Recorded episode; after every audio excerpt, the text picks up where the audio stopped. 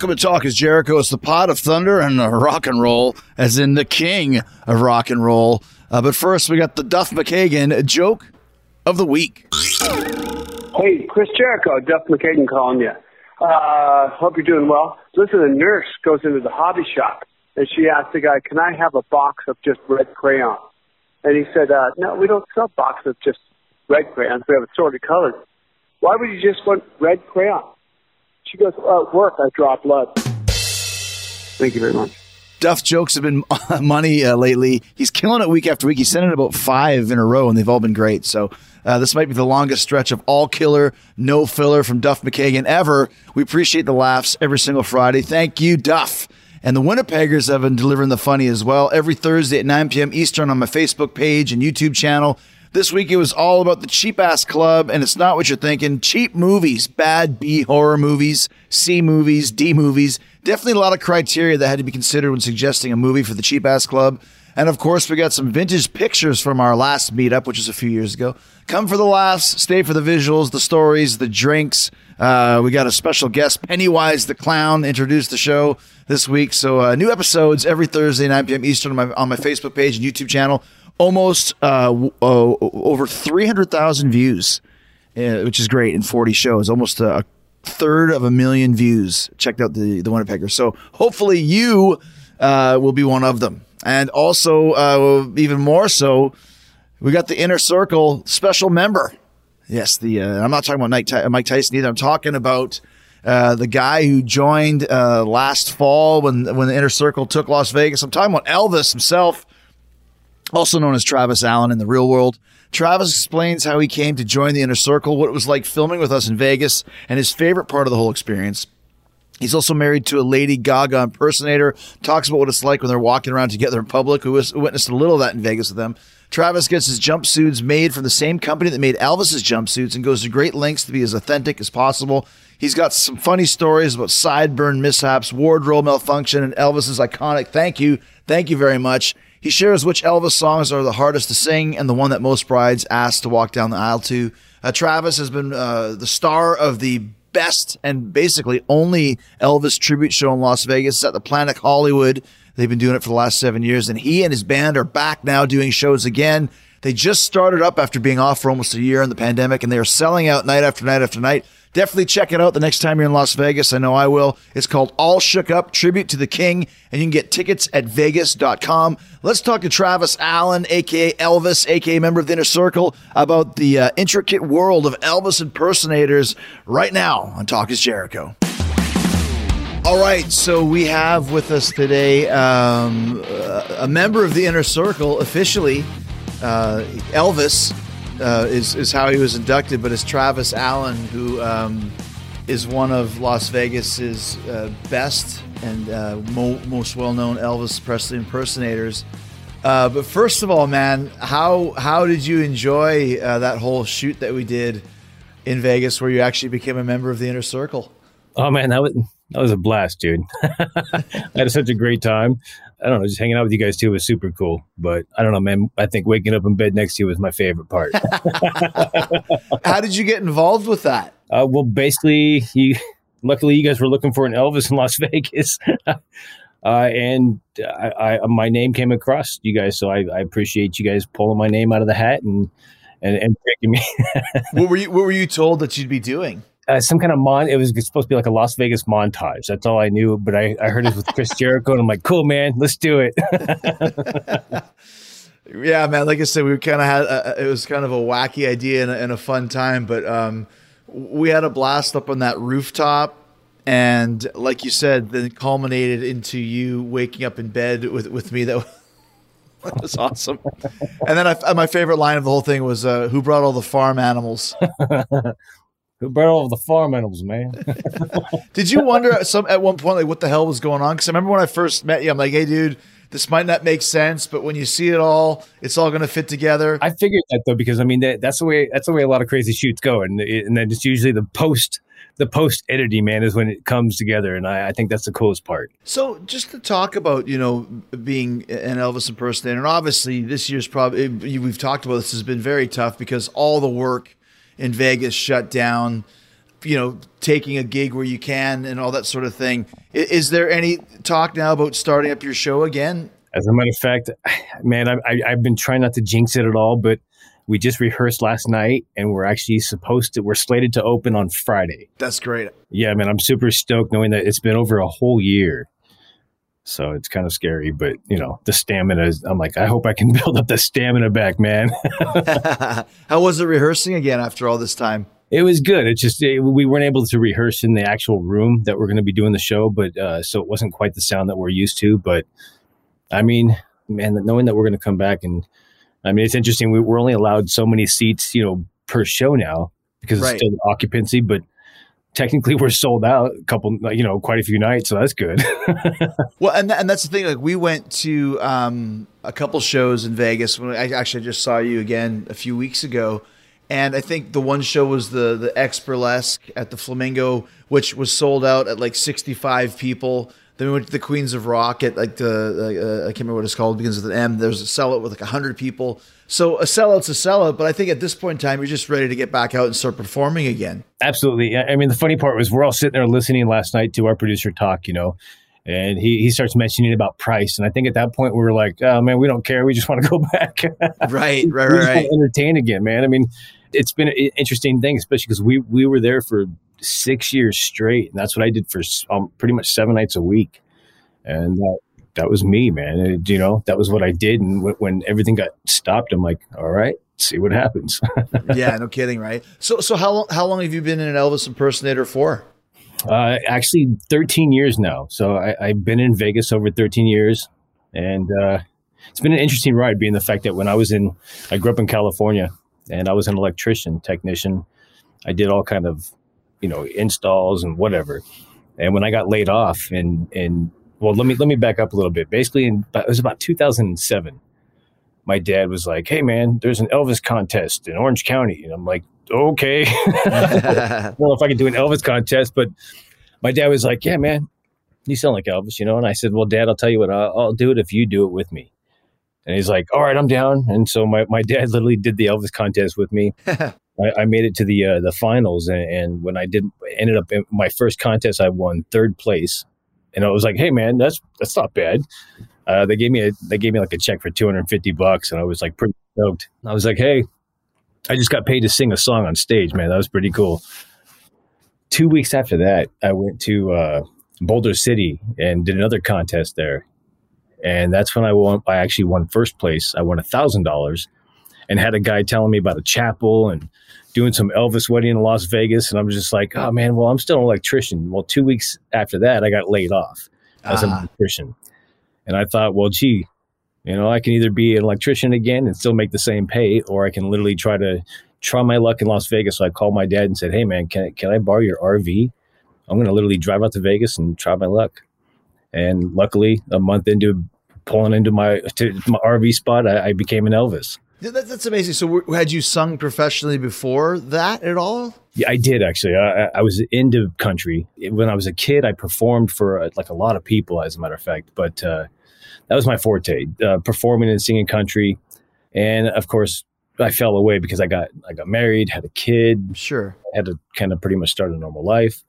But when I had an opportunity to be Elvis again, I, or to, to, be Elvis, to be a singer, I, I, was like, why not? This is kind of like like my second calling, hmm. And it it's been a fun, entertaining road, man. I mean, it's because of being Elvis, how I met my wife, even. So, and, and, I have to say, and we'll talk about this later, that your wife is is a Lady Gaga impersonator, which is great. Elvis and, yeah. and Gaga, finally, the marriage made in heaven. But I, I know for me as a singer, like I had a natural tone where I sound.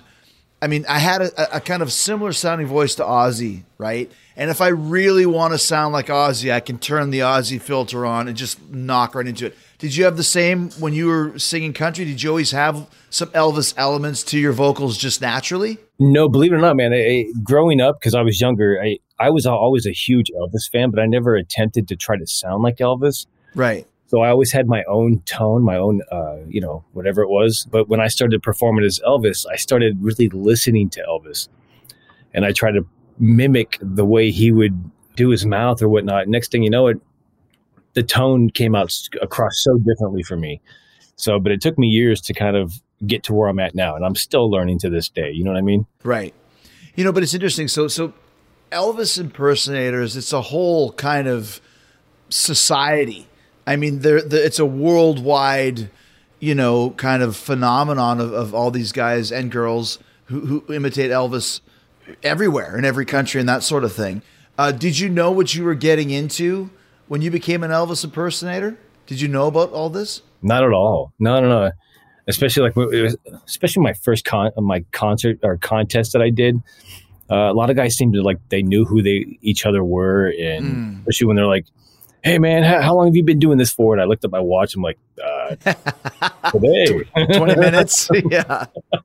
but yeah, and then of course, then I started doing some other co- contests, and next thing you know, everybody seemed to know everybody, and you know, and so it was it's it's all kind of like a camaraderie, you know, which is kind of cool. But so it's not it's not like a rivalry. It's because how many how many how many impersonators is there in Vegas? Elvis impersonators. Oh God, uh, active? You mean like active singing ones, performing yeah. ones? There's only a handful nowadays. It's it's kind of a shame because there there used to be a lot. Unfortunately, even even if my age, I mean, I'm considered the young Elvis in Las Vegas which kind of trips me out, being the fact that there's no young guys. And I'm, I'm, hoping that there's a lot of young guys that start coming up and coming out to Vegas. I'm like, come on, man, come yeah. out to Vegas. There's plenty of work. I encourage it. So, but is there a rivalry in between? Like when you first came in, it was like, who's this kid coming? Oh yeah, no, here? they all hated me. well, they, for some reason, they all hated me, man. I'm just like, look, I'm just here to do my job and here to do whatever I need to do, and and I, you know, I, I, think most guys were kind of like after a while, after I was getting all the work, they were calling me, asking me for the work, which I appreciated, and I and I try to give them as much work as I can because I don't I don't hold any animosity, I don't hold a grudge. I mean, look, there's plenty of work in Vegas. That it just matter of who's going to get it or how you're going to get it. You know what I mean? So, what were you doing as Elvis that was getting you more work than these other guys that had been there for a while? I think for me in the beginning was definitely being the young Elvis. And there wasn't any young Elvises necessarily in Las Vegas. A lot of guys played the jumpsuit Elvis, which is cool. Mm-hmm. I mean, that's that's a, what most people remember Elvis was being in the white jumpsuit. But I had the forte of being the the '50s Elvis, ah. which is like the ah. gold jacket and stuff. Right, right, right, right, right. So that's interesting because, like you said, that there is. So when you do your show, because I've I've watched some of your clips on on YouTube, and obviously when you came to work with us as Elvis, it was kind of jumpsuit Elvis, which is the more famous Vegas style Elvis. Do you play both in the course of your of your set, or is it just um is it just one or the other? I do, but that, that's what's cool about the show is we do. Uh, I come out as the '50s Elvis with the gold jacket, you know, and we do like a lot of the '50s songs like Blue Suede Shoes, Hound Dog, Jailhouse Rock, all that fun stuff. And then I change into the jumpsuit Elvis with the the bigger sideburns, and we do all the the '70s stuff. And that's why we're different because we do that and with the live band. So we're like the only show left that does that. It's interesting because I was doing a little bit of you know three seconds of research. Uh, it's talking about the types of Elvis impersonators, and it says th- there's the following categories. There's lookalikes who concentrate more on the visual elements of Elvis uh, sound alikes who concentrate on changing their voice to sound more like Elvis and maybe not necessarily look as like him. Then there's the combination who do both the visual and the oral uh, style. That's kind of where you fall into, right? Well, so that that's an interesting question. I'm glad you brought that up because there was uh, for years, it was back in the day, Priscilla Presley, Elvis's ex-wife, said that she wanted everybody to be called Elvis tribute artists. Mm-hmm and she said that I think because it was a a nicer a nicer name, if you will, um, not so clownish. But at the same time, I am the definition of an impersonator. So an impersonator does an exact impersonation of that person. I'm not a tribute. I don't pay. I pay tribute to Elvis. Don't get me wrong, but I'm not a tribute artist. If I was, I wouldn't be wearing the same clothes identically to him. Gotcha. Or I literally have the same rings as Elvis. I have the same leis that he wore with the Aloha suit. Um, that's pretty s- s- silly, but at the same time, that's what I do. You know what I mean? That's why my definition is more of an impersonator. But there's a lot of, you know, people are, there's a lot of discrepancies on that. People are like, no, no, you're a tribute artist. I'm like, why? Because it sounds better. mm-hmm. But that's what people want to see, though. Like, I mean, when when we've gone to see, you know, impersonator shows or tribute shows, as close as you can get, the better it is, right? I completely agree. And that's the thing is, I even like when I've seen other you know Elvis shows or whatnot, I unfortunately I I nitpick because I'm like, well, hey, he doesn't have the ring, or he doesn't have the proper gold jacket, or you know, he's not. It, it's you know, there's a lot of little things that I I've had to study over the years. I mean, 13 years of doing it, I appreciate it, and I still feel like I'm still learning because there's a lot to Elvis.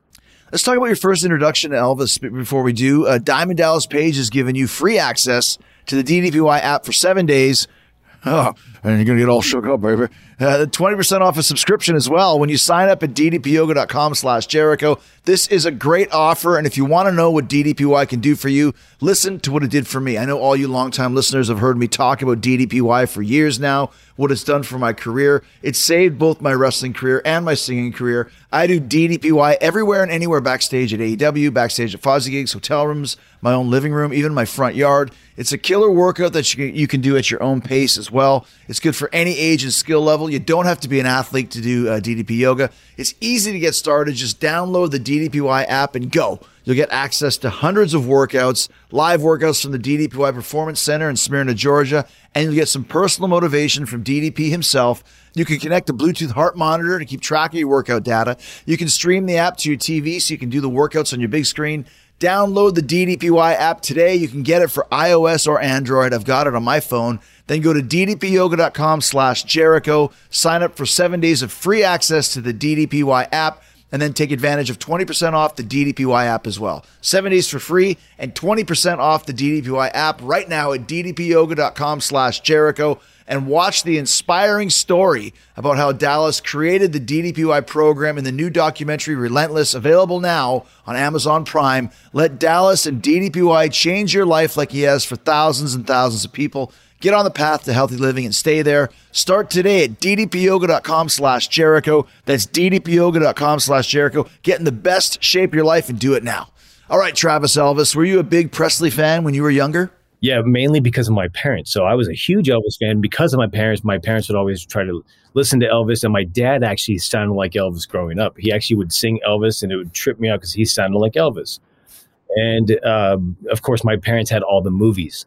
So of course, but when I watched them, I was like, you know, a teenager watching them on VHS, my TV VHS combo, and right, right, right. all the movies. But when I watched Jailhouse Rock, man, that was when I was like, that's that's the man right there. Wow. So this is this is interesting to me. Like you mentioned, for 13 years, and you do quote unquote young Elvis, and you do Vegas Elvis or whatever we call him. So when you started getting this, because obviously you said you came into kind of as as you know, this is cool. Let me try it. Now, when you got to Vegas is this when you really started buckling down and really watching? Like, were you watching Elvis to really get a sense of what he does? Yeah, I, completely. Uh, especially when I first started doing it, I you know I would watch it, but then when I really got my first concert, if you will, there uh, somebody hired me to actually perform a big show, and I was like, okay, let me let me really watch Elvis's moves and, and let me get on a, a, a, treadmill as I'm singing and doing the Elvis moves as much as I can because I mean the stamina, man, is oh my god, it's just that's what I'm afraid of coming up Friday. I'm like, okay, the, the, you know, it's been a year for the whole pandemic and I haven't had to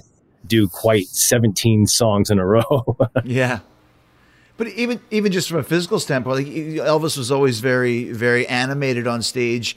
Even later years, Elvis, like he might not have been as crazy as he was when he was in his 20s, but there's a lot of the the kung fu movement and the you know the the dancing type stuff as well. Oh, that that was insane, man. That, you know, it's funny. Okay, so this is an interesting situation because when I first came here to Vegas, I wasn't really into the, the jumpsuit Elvis. I was like, you know, I'm the young guy. I don't want to necessarily play portray the uh, the, the jumpsuit older big cybern guy. So I, I studied all the 50s moves. And when somebody kept talking to me, you know, they're like, hey, you should really do the jumpsuit. I'm like, all right, sure. So I finally started getting into a jumpsuit and started trying to practice the moves of the jumpsuit of the 70s era. My God, it was actually a lot harder to do the 70s moves than it was the 50s. It was because of the karate, the more stretches. I mean, we, I, practicing the lunge where he just goes down like really low.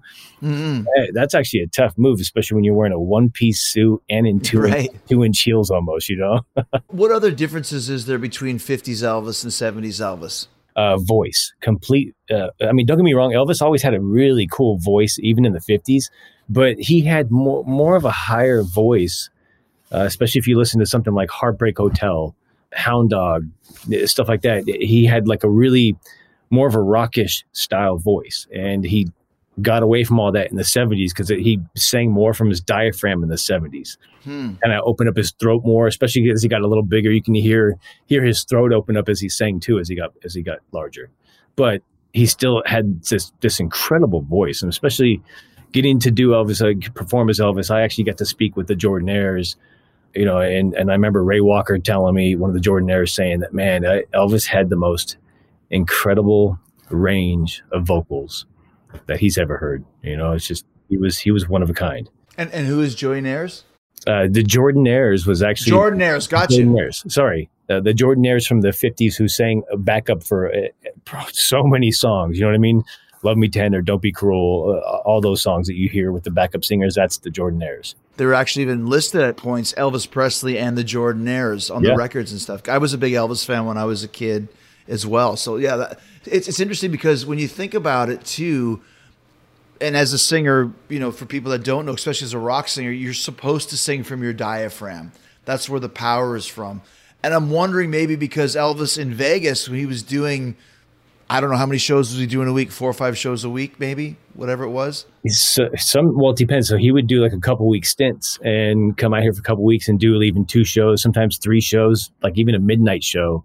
Wow. And then after his shows, they would go back to the room and then sing gospels all night.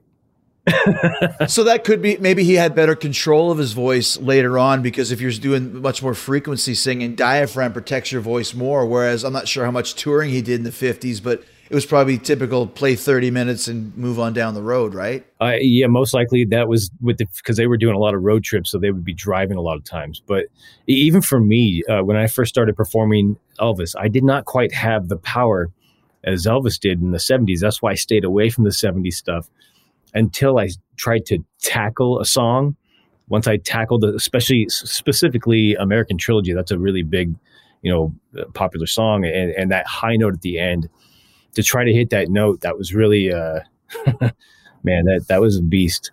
So, but after I practiced it and and and tried listening to how he actually spit it out, I tried manipulating that, and it seemed to work. And I just practiced at that, and that's how I got to be where I'm, I'm at with my tone. You know, it's interesting too because people forget. Like when we were hanging out after the other night, we were listening to more of the '70s Elvis. How many great songs he had from that era? You know, people think, oh, it's Vegas Elvis, but he was still doing "Burning Love," "Viva Las Vegas," "Suspicious Minds." You know, CC Rider. Like these are all great tunes that people don't necessarily instantly think of when they think of Elvis. It's true, but at the same time, a lot of people think about you know in the ghetto. They that that's right. That's the, believe it or not, that is the most requested song that I get, even for wow. weddings. It, it's quite amazing. The bride's like, "Hey, can I get uh, in the ghetto? I mean, you want to walk down to in the ghetto? All right." All right, there you go. Actually, I'd say, "Uh huh." All right. Calm down, Sandra. Uh, so now that when you're in in in the bigger kind of Vegas fishbowl, you mentioned you did the contest in in uh, in Southern California. Is there bigger kind of contests to do? Is there conventions for Elvis impersonators and things along those lines? Oh yeah, I mean, I, I've done. I, I mean, I've done so many contests, and I'm very, I'm very proud of all the contests I've done because I, I am very proud with the trophies that I, have received. Uh, I think at, at a point because the hard part about doing contests is you're literally judged by not the audience. You're judged by sometimes three people that what they think is the best Elvis. Mm-hmm. You know what I mean? That's the hard part about doing contests is you're trying to win over three people when, you know, I mean, I, I've actually came second to a contest, but I actually won people's choice. I'm like, okay, well, I'd rather win people's choice with 500 people versus three judges that didn't pick me. You know what sure. I mean? What's the biggest contest you've done? Is it an official Elvis impersonator contest? Yeah, they, basically they call it. Uh, was it, it's sponsored by EPE, which is Elvis Presley Enterprises, who actually, believe it or not, they've recommended me for things. I mean, that's why I've been. I've, I've done like the State Farm commercial because of EPE and stuff like that. Mm. So they, there's actually a big official contest called the Ultimate Elvis Contest, and I, I, I was lucky enough to play. I got into the top 15 in in Memphis but that was when I was trying something different. I was trying to do this the, the 70s Elvis with the sideburns and stuff, and, and I wasn't sure how to tackle it properly. And I glued on sideburns that day. And I'm on stage. You know, I feel like I'm nailing it, singing "The Wonder of You," and and I'm sweating, man. I'm getting nervous. Next thing you know, the siren starts coming off on Oh, stage. no. I'm like, oh god, what do I do now? So, I yeah, I didn't move on with that. I would assume that's a major faux pas at the Elvis impersonation if your sideburn comes off.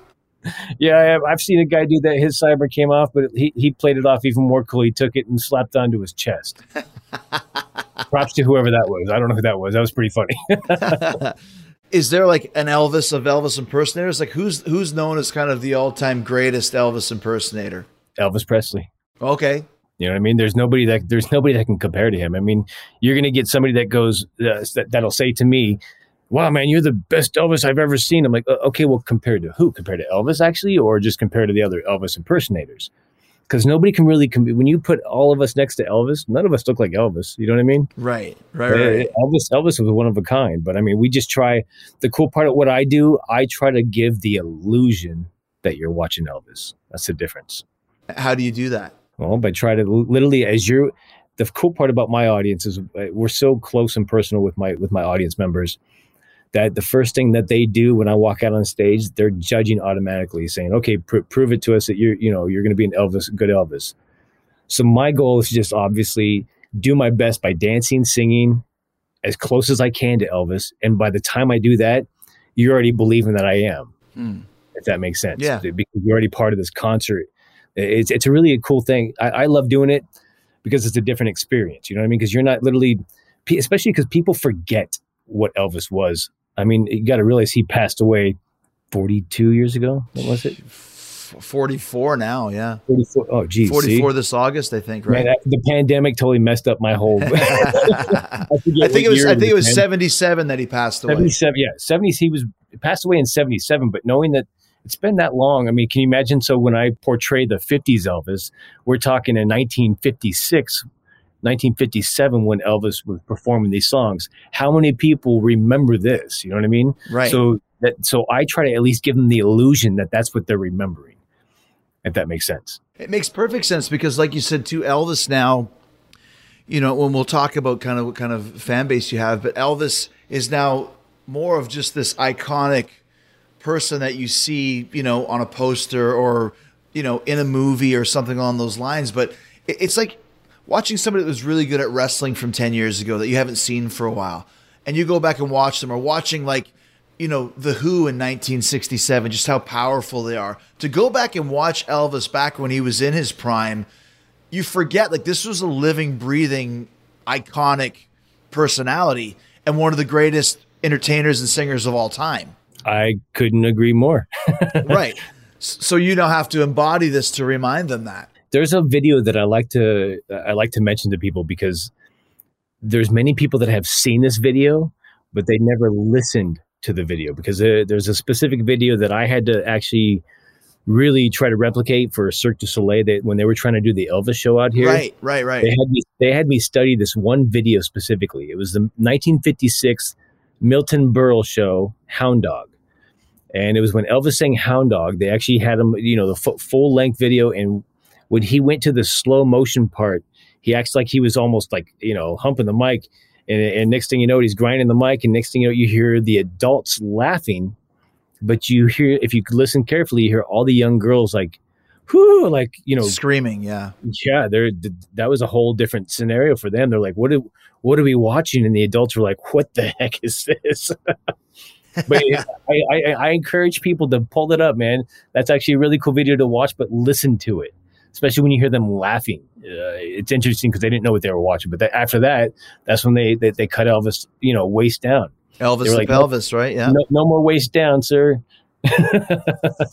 So, so you mentioned the Cirque show when they were doing the Elvis show. You were involved in that? in the beginning they were looking for an actual El- like an Elvis to portray Elvis and a, a Priscilla. So it was between myself and this other guy. He got first choice, and then they gave me second pick. So they go, well, his contract is for three years. You'll be the next three years. And I was like, oh well, we know how Cirque du Soleil shows; they last a long time. Well, my buddy uh, who got first choice, he got he was in like Montreal, Quebec, whatever. He trained whatever he was doing. I don't know what kind of acrobats are trying to make him do his Elvis, but he trained over there. And next thing you know, it they started rehearsing at the show. And I'm not sure if it was Priscilla or, or somebody, but they they didn't like it. They actually pulled it. They two weeks before the whole grand opening, they pulled Elvis and Priscilla. Oh wow! They decided not to have an impersonator. Period. And that was a huge mistake to me because I mean, when I went to go see it, I wasn't I wasn't even trying to be biased. I was just literally going, okay, let me have an open mind, see what they created. And when I saw it, I was just like, it's really missing that element of a guy even just standing there with a silhouette of being Elvis. You know what I mean? Right. It, it needed something like that, and it just didn't have that. You know, it's interesting because if you look at Cirque Love, which is the Beatles show, the Beatles songs are so they're so colorful and they're so descriptive that you can do the whole show without them, but they still have them kind of chattering and laughing, but it's the silhouettes, right? Yeah, you, you have you have things that remind you of the Beatles in there. Where don't get me wrong, the same thing with Elvis, but not really. But not really. And but the but the Michael Jackson show, Cirque, there is a Michael. There's a lot of Michaels throughout the show, and I think that show is actually still still running. That's why it's doing well. I mean, that, that's my personal opinion. I mean, I'm sorry, no disrespect to any anybody that's uh, you know that was part of that Cirque right. part. I'll tell you, that was definitely a mistake by cutting out the Elvis. But yeah.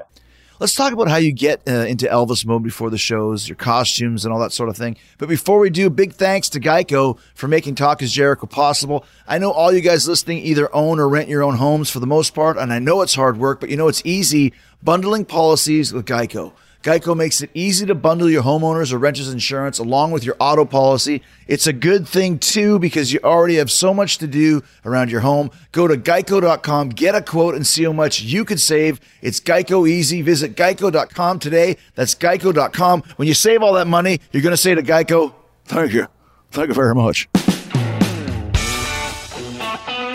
When you do Elvis, like you mentioned, you want people to, you know, see you as Elvis. Are you kind of going into some method acting? Like, do you do you drop into it where you're like, I am Elvis at this point? How do you how do you do that mentally from a performance standpoint? It's it's funny you say that because like you hear me talking to you, I I can't I it's hard to pull out an Elvis uh, accent because I'm not I'm not in costume. When Right. I put on when I put on like the jumpsuit or or or the Elvis 50s whatever it doesn't matter whatever Elvis outfit I put on, I feel like I I try to think about what Elvis would be doing, you know what I mean, or what, how he would portray it. That's like your suit of armor, right?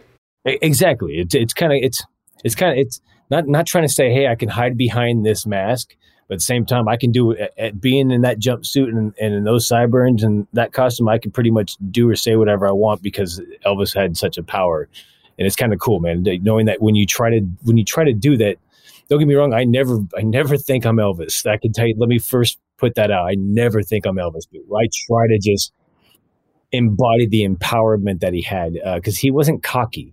He was definitely confident, and uh, that's the difference. I mean, the, that's the hard part trying to recreate that, especially when he was so natural at doing it. You know, I always say that singing is is e- emoting, acting to really get across the emotion of the words. There is a lot of performance to it. So you might not think you're Elvis, but you are definitely playing the part of Elvis in that show, right?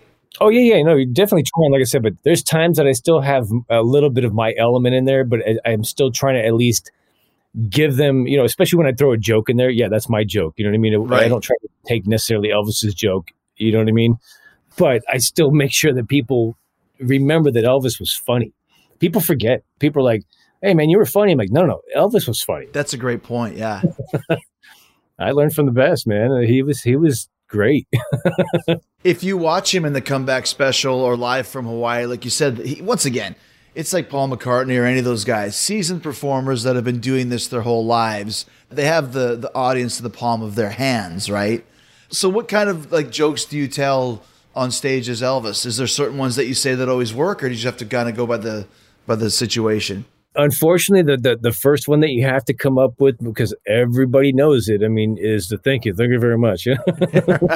That's a given. I mean i mean i'll walk down the casino and people are like thank you thank you very much. I'm like yeah okay man.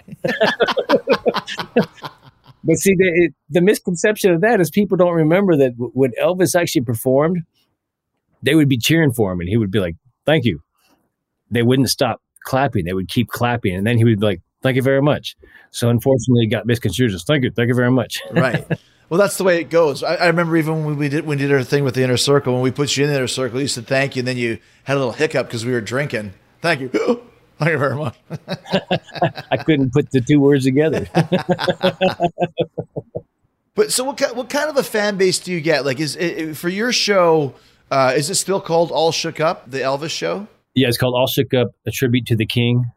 The fan base on that, oh my god, it's it's incredible. I, and if we have any fans that are listening here, that we appreciate those fans because I mean, uh, we've had people come up to me. I, I, I felt really bad because I mean, I, unfortunately, doing it seven nights a week, it's hard to remember certain people. Right. But I've had people say, "Oh, this is my tenth time coming." I'm like, wow, that, that I appreciate that. You know, it's so amazing. I mean, it, we get people from all around the world. Literally, I mean, name a country. They came. They came to the show because they heard about our show in their country. Mm. So the fan base is, is incredible, knowing that even though Elvis had passed away 44 years ago, he's still known around the world. I mean, that that blows my mind. But and I appreciate the fact that the the fan that I have fans that actually support what I do. So are they all age groups? Oh, definitely, and, that, and that's the cool part is we get uh, the old lady, old blue haired ladies, uh, to the three year old that's dancing in the seats. You know I mean, my daughter's four and she loves Polk Salad Annie.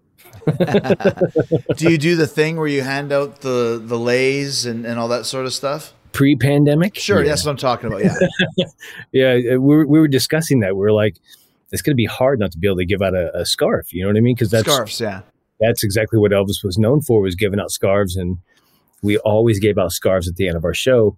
But now with the pandemic, we actually have to be uh, 12 feet from the people, and uh, and I was going to ask my producer, well, what if they come up and try to get one? what am I doing then? Just telling them no? right, right, right, right, right, right. Uh, you want it? Let me wipe my sweat on it first, baby. do, do, do, you see people like, for example, like I'm sure some of the older ladies that probably were really obsessed with Elvis are people like actually emotional watching you? Is there, is there tears when you're coming by? Believe it or not, man, that's actually probably one of my favorite parts is when I actually see a grown man actually cry because he remembers that song or, or especially when I when I sing my way that that really is when it, people really feel it. You know I'm like and I appreciate that man. That that means a lot to me. Either that I either that I'm really bad I, don't think so I don't think so I appreciate when they cry though because it mean it means that they're into it that they feel it and that means I'm that I'm doing my job is uh, giving them the illusion have you ever had any famous people come to see your show yeah, we've had a few people. Um, uh, was it Q from Impractical Jokers? Oh yeah, yeah. Uh, I've I've had uh, Engelbert Humperdinck. He actually came. How was that having Engelbert Humper- Humperdinck in there? It was pretty cool, man. It was like interesting. Going, man, that's you know that's a legend right there. And it's right. Uh, I'm trying to think of who we've had. Uh, unfortunately, during this pandemic, my memory is getting lost. little mushy, right? Yeah. Uh, as we were doing rehearsal last night, I I literally said, "Wait, what's what's the next song?" well, it's been a long time, right? It's been a long time since you rocked and rolled. Over a year, yeah. Have you ever had any um, any contact or any type of uh, message at all from Elvis's camp, like Elvis's official side of things? Well, as you said, anybody famous? Well, sure. So Joe Esposito, I don't know if you heard of Joe Esposito. He was Elvis's best friend in the army. Uh, he was like, you know, his one of his right hand man. I mean, he came to my show and gave me a standing ovation, and and and that that that felt good because it kind of solidified. I'm like, thank you, you know, I appreciate that. Priscilla, on the other hand, I, as far as I know, she doesn't really care to see impersonators. She's not a big impersonator fan, and whatever, it's cool. I mean, but that I, I think it would be cool for you, like you said, a guy like Joe Esposito, or, or we mentioned fans from that era. Like my only uh, experience seeing Elvis is is the impersonators in Vegas, and it's always a blast. But when you meet somebody who actually saw Elvis yeah. and now they're seeing you. That must be a completely different level. As, it's funny you say that because um, a friend of mine who, who, passed not that long ago during the pandemic, she was her name was Darlene Tompkins. She was in Blue Hawaii with Elvis. Wow. She was one of the, she was one of the young blondes that was in Blue Hawaii and she was super supportive of me and my show and it, she even came to my wife's and i our, our, wedding she came to our wedding she she would tell me how much she really appreciated me doing what i do and I appreciated hearing some somebody that actually knew Elvis like that, you know. So Mhm. it, it, like I said, it solidifies the choice that I made in my life. yeah, right, right. You made the right decision. When you're talking about about uh, vocals of Elvis, what are some of the harder songs to sing in the set? uh, definitely, my way is my way is definitely a hard song because of that very high, strong note at the very end. Uh, it's now or never. That's definitely a Oh. hard note at the very end. Oh yeah, that's a high one. For me, that I think the hard hardest song to do ever is got to be Jailhouse Rock in the original key because he it was recorded in E flat. Mm-hmm. And he also i believe what he was like you know 19 20 years old when he recorded that. So his vocals were quite a quite a bit uh, stronger and and higher. So i can't perform it in e flat. I Really? can for only, for only about i could do four verses and then that's it. My voice cuts out. Really? So- but otherwise i can i can because it's, that song is not necessarily from the dia- diaphragm. Yeah. it's actually more kind of like singing through the diaphragm but also through your throat to get that raspiness It starts so high too. I'm just hearing him. One through a party in the county jail, and then it goes. It's- Let's rock. Yeah, that's high. Yeah, so I, I, I like doing it in in D or sometimes C if I, you know if I'm not feeling it. but uh, yeah, we, it, those that's the only song technically that I have to change the key to. Hmm. But otherwise, I try I try to hit I try to hit all the notes that Elvis does. I mean, it's hard, man. He and I I, I say he's my greatest vocal teacher, man. He's been teaching me a lot of cool stuff with vocals. How does it work with the band? Do you have do you, do you have like a, a an MD that kind of runs the band? Because I, I the, the the videos I watched, it was a basic three piece band. Um, is that still the case? Yes, correct. So it, because of our, our stage size, and the hard part, a lot of people don't realize that uh, there's a thing in Vegas called four walling, and what that means is we rent the theater to perform Okay. and and hopefully get it back in, in ticket sales and stuff like that. So that's how most shows, a lot of shows are like that, unless they're actually sponsored by the actual casino, which usually you'll see them on the big marquee and stuff. But like our show, you know, we just try to pay for our, our own advertising and we pay for to rent the theater. But that's pretty much the hard part about having a big theater is like that. You, so we don't have a lot of overhead, at least. I mean, so we have a three piece band. Our MD is our guitar player, who's incredible, Dave Dubuque. He, he's an incredible guitar player. And then, of course, to fill in because we don't have uh, we. I mean, we have plenty of great keyboardists here in, in in town, but the problem is we don't have the stage room. Hmm. So we actually have to have tracks. So we Sure, have course. all the horns for keys and stuff like that. And that's what we utilize that for. A lot of female background singers and all that sort of stuff. Yeah, but I'm, I make I make the guys do fal- falsetto the whole Oh, time. okay. Great. Even better. what what what hotel are you guys in again? Uh, we're at the Planet Hollywood. We're at the we're at the V Theater. Wow, that's interesting. So, so you guys, it's not like Planet Hollywood is bringing you in there. You're renting out the space to play there. Correct. Yeah, because our the theater that we're in is actually inside the Miracle Mile Mall, which is a mall uh, surrounded by the Planet Hollywood. Um, and inside that mall has a couple different theaters. We have the V Theater, which is has two running theaters as of basically this Friday. Last Friday they opened up their first one. The second one is this Friday with us. So they'll have two theaters there. But yeah, and we're we're just trying to draw people in from whatever traffic we can. I mean, luckily my my producer ha- does a really great job at advertising.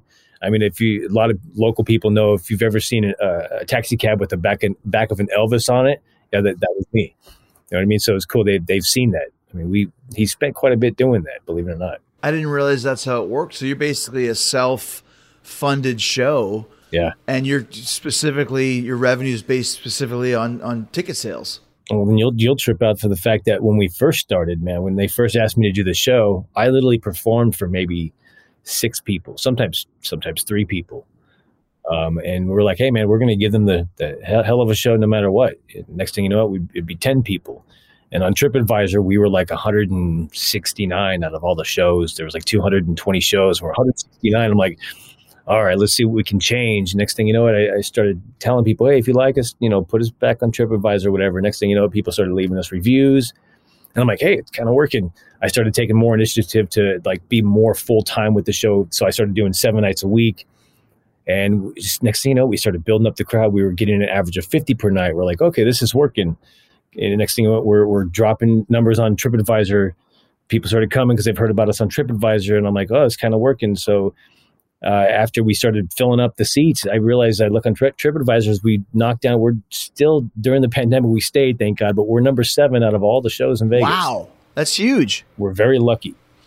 Because it's it seems that that a Ve- that a uh, like a Elvis impersonator in Vegas would be kind of a hot ticket. Like it's part of of the Vegas vibe that you would want to be a part of that. Absolutely, and that's the sad part is knowing that. But knowing that if we if we didn't go back, I what other Elvis show is there? except for Le- don't get me wrong, we got Legends in concert, but they have uh, an Elvis that who only sings so many songs really quick, and he's off the stage. Right. 20, it's part of a, there's a Freddie Mercury, there's a Pat Benatar, there's all yeah, right. exactly. For me, we're just an all exclusive Elvis show. That's it. You want to see Elvis? That's that's what we got. How many shows a week do you do? Uh, we're we do we're open seven nights a week. We don't have a dark night, but I I started. I'm going to be taking off one night a week just so I can work elsewhere and hopefully spend some time with my family. yeah, yeah, yeah, yeah. Get back into it again. Now, you mentioned that that you had done a few other things during the pandemic and working elsewhere. There's a couple things I want to ask you about. One of them, you mentioned the State Farm commercial. First of all, because obviously you're playing Elvis in that commercial. Have you done a lot of that type of stuff? No, I, for me, I, I'm not I'm not big into acting. I mean, I don't get me wrong, I'm I'm comfortable in front of a camera and all that stuff. But when I remember an agent actually called me and says, "Hey, I want you to audition for this." I go, "Who who are you? What? Right. What is this for?" And she's like, "It's for a, a State Farm commercial." And then as soon as I, I she asked me, I heard a bunch of the Elvis guys on Facebook. They're like, "Oh, this is gonna be trash." Blah blah blah blah. I'm like, oh, "All right, cool, I'm in." I was like, "Let's see what this is about," you know. So I, I heard it was actually produced by Rome, the director Roman Coppola. Mm, wow. Okay, cool. This might be kind of interesting. So when I showed up for the audition, I mean, I, I almost turned around and walked away because I mean, there was, you know, Elvis of every like genre, whatever. And I was like, what am I getting into here, man? And all I did was I, I, I stepped in front of Roman Coppola and I, and I just did this, an Elvis dance move while singing the State Farm jingle. And he said, that's it right there. And I'm like, really? Okay, cool.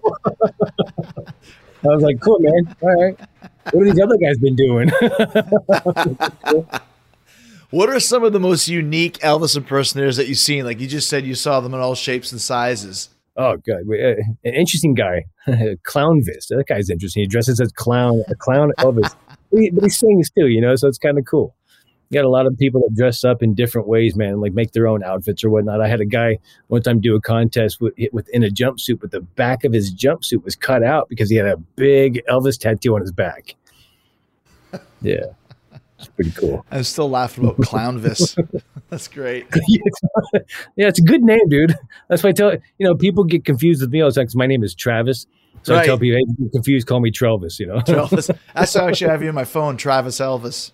Yeah, that's funny. Do you? Eh, but but you also are an, an ordained minister as well. Yeah, yeah. You know, it's funny because my dad, my dad's a great manager, man. My dad's my manager, and was it 12 good 12 years ago he's like son i need i want you to get your minister license so you can start doing some elvis weddings legally and I'm like ah, yeah not yeah not really but he's like yo you. so of course he did it for me anyways you know put all my paperwork in and i had to go uh, downtown and give him fingerprints and they had to send it to the federal bureau of investigation and all that stuff just to become a minister here in, an officiant in las vegas i'm like wow so but no matter what i've been grandfathered in 12 years ago and it's kind of cool. And I and I've been able to perform a lot of Elvis weddings and during the pandemic got to perform a lot of regular weddings just as as Did that did that help you kind of to supplement your income during this time frame? Believe it or not, that didn't start till like October. So I mean, no, I mean it, it's trickled in. You know what I mean?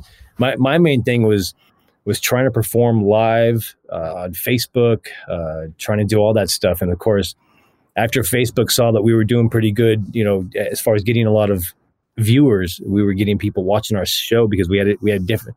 As soon as the pandemic hit, I didn't know what to do. I literally looked at my wife and said, "We should build a room with a stage." And she's like, "What?" I go, "Yeah, we should create a show." she's like, "Well, okay, how?" So I literally built a stage in a room that I have. I have a movie room, but on the side, I built this full stage with lights, did DMX lighting, did full on fog machine and did full on HD cameras, and I started calling it Stars in Quarantine.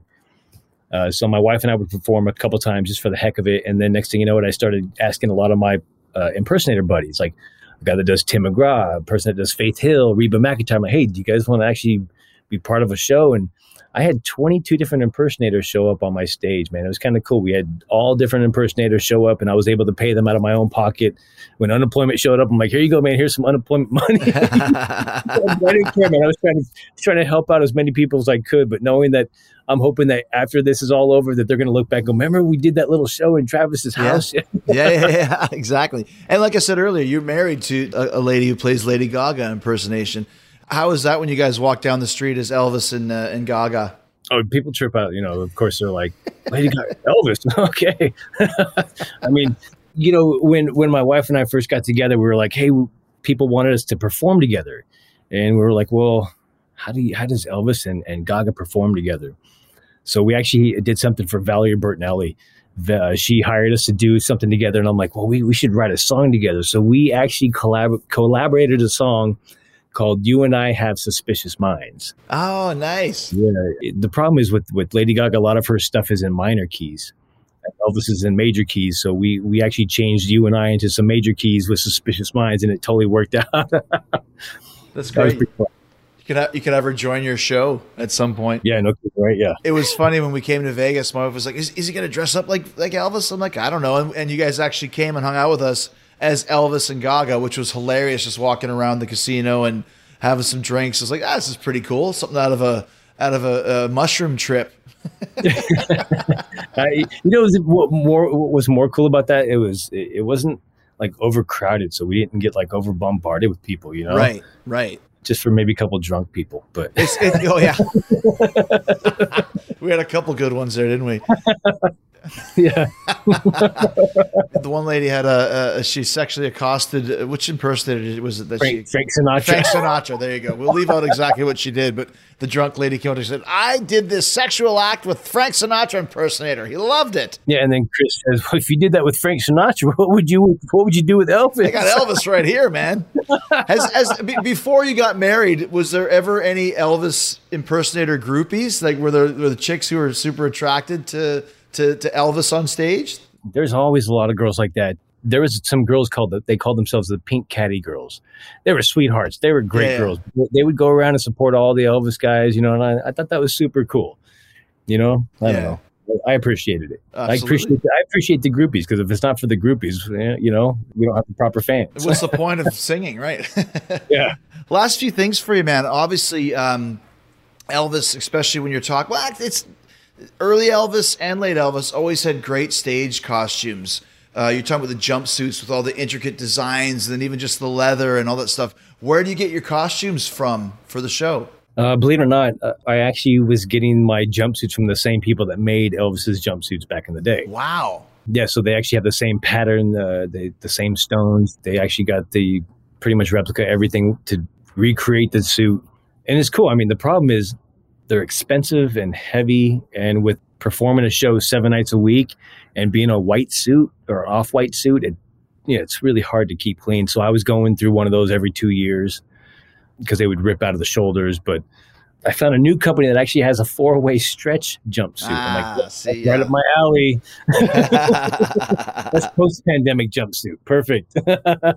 how, how much does it cost for a for a really well crafted Elvis jumpsuit?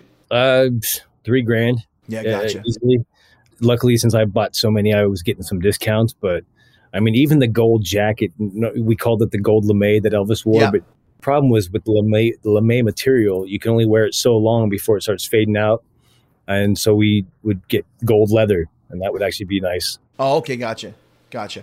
Um, it's interesting because, like you said, I mean, once again, this is not something that's provided for you from the show. It's like you have to, same in wrestling or in music, you have to buy your own stuff, We're subcontractors. right? There Right. It is. But you got to spend money to make money because that's your job. You got to look the part, right? Yeah, man. It's like know, knowing that when I got married to my wife, I actually had full on, you know, 70s sideburns. And after we got our wedding pictures back, I said, Oh, babe, I'm so sorry. so I shaved my sideburns off and I was able to buy sideburns and just, you know, slap them right on and it works, man. as long as they don't come off. It's funny because when, when we were talking uh, about finding an Elvis for for the inner circle shoot, the first guy that came up was like he turned it down because he had gained so much weight during the pandemic he couldn't fit into his jumpsuit. And I was Yeah. like, well, that must be a drag if you can't fit into your costume anymore. It's kind of funny because I actually just talked to him like maybe four days ago, and he said the same thing.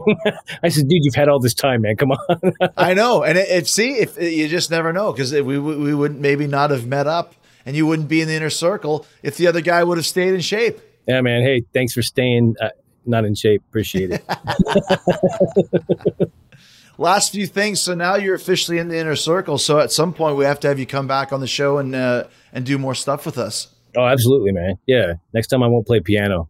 Oh, I just we were trying to figure that out. You, you, you, you're more of a guitar man. You're a guitar man. Yeah, I play guitar. I could I could rock, rock it on bass, drums. Just my wife is a piano person. Uh, I'm I'm not a pianist.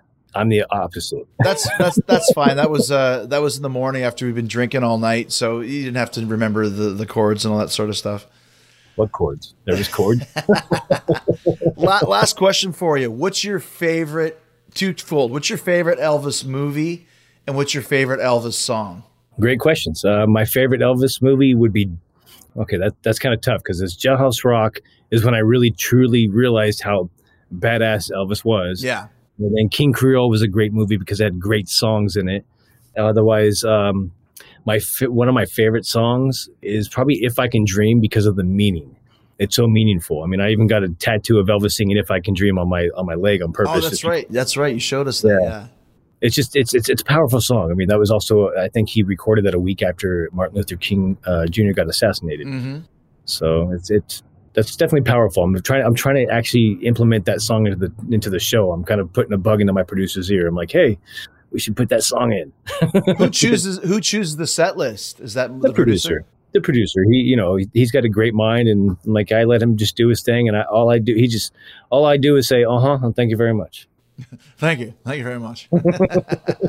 I always liked Viva Las Vegas because I have a huge crush on Ann-Margret. Oh, sure, yeah, totally. That's a, that's a great movie too. There's a lot of great movies. The problem is, that, you know, you can only, I, I try to fast forward it to where he's singing. Well, yeah, and there's and once again, he was just making movies seemingly on a monthly basis, so a lot of those ones didn't turn out as good. But they are, if there's 50 Elvis movies, there's at least 15 of them that are pretty badass. Yeah, man. But you know who said it best? Eddie Murphy. What do you say? Eddie Murphy said, "Gotta win that a race." Lemonade, that cool, refreshing drink. Dude, it's great to talk to you, man, and I'm excited to come back to Vegas and actually see your show live in person. I was supposed to come see you this last time, but it got postponed. But now you're up and running again, and uh, and we'll have you back to do some more stuff with the Inner Circle for sure as well. Yeah, man. I can't wait to have you. It'll be a fun time. Where we look forward to having you. Seriously. Dude, great great time, man. Thanks. Appreciate talking to you. Thanks for having me on here, brother. I appreciate you. Thank you. Thank you very much. Uh huh.